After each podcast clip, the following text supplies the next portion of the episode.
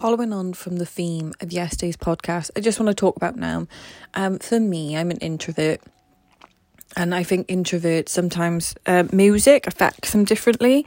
I don't know whether it's because um, we're really good at visualizing or whether it's just me. But when stuff happens in my life, I usually have like a little film, like a little picture in my head. So, for example, I spin a lot of plates, as we know, you know, I do a lot of stuff. And then all of a sudden, out of nowhere, I had more plates thrown at me, which I wasn't expecting.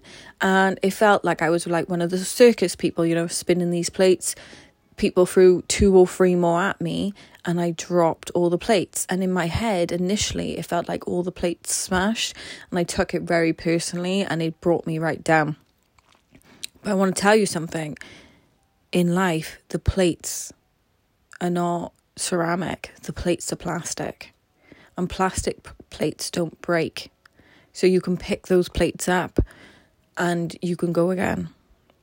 And that to me, just knowing that the plates don't break, the plates are plastic, just gave me faith that I could move forward. And I was just really grateful for my brain to understand that and to change the picture and the little movie I had in my head because I had this movie where I was like spinning them and the plates dropped to the floor and they just broke. You know, there was like these ugly ass white plates and they just went.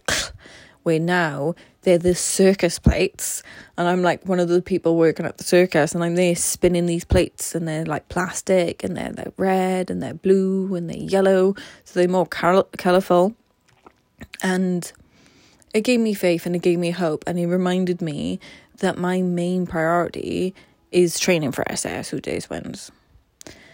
So remember, guys, the plates can't break. The plates are plastic, and we can always pick them back up and start again.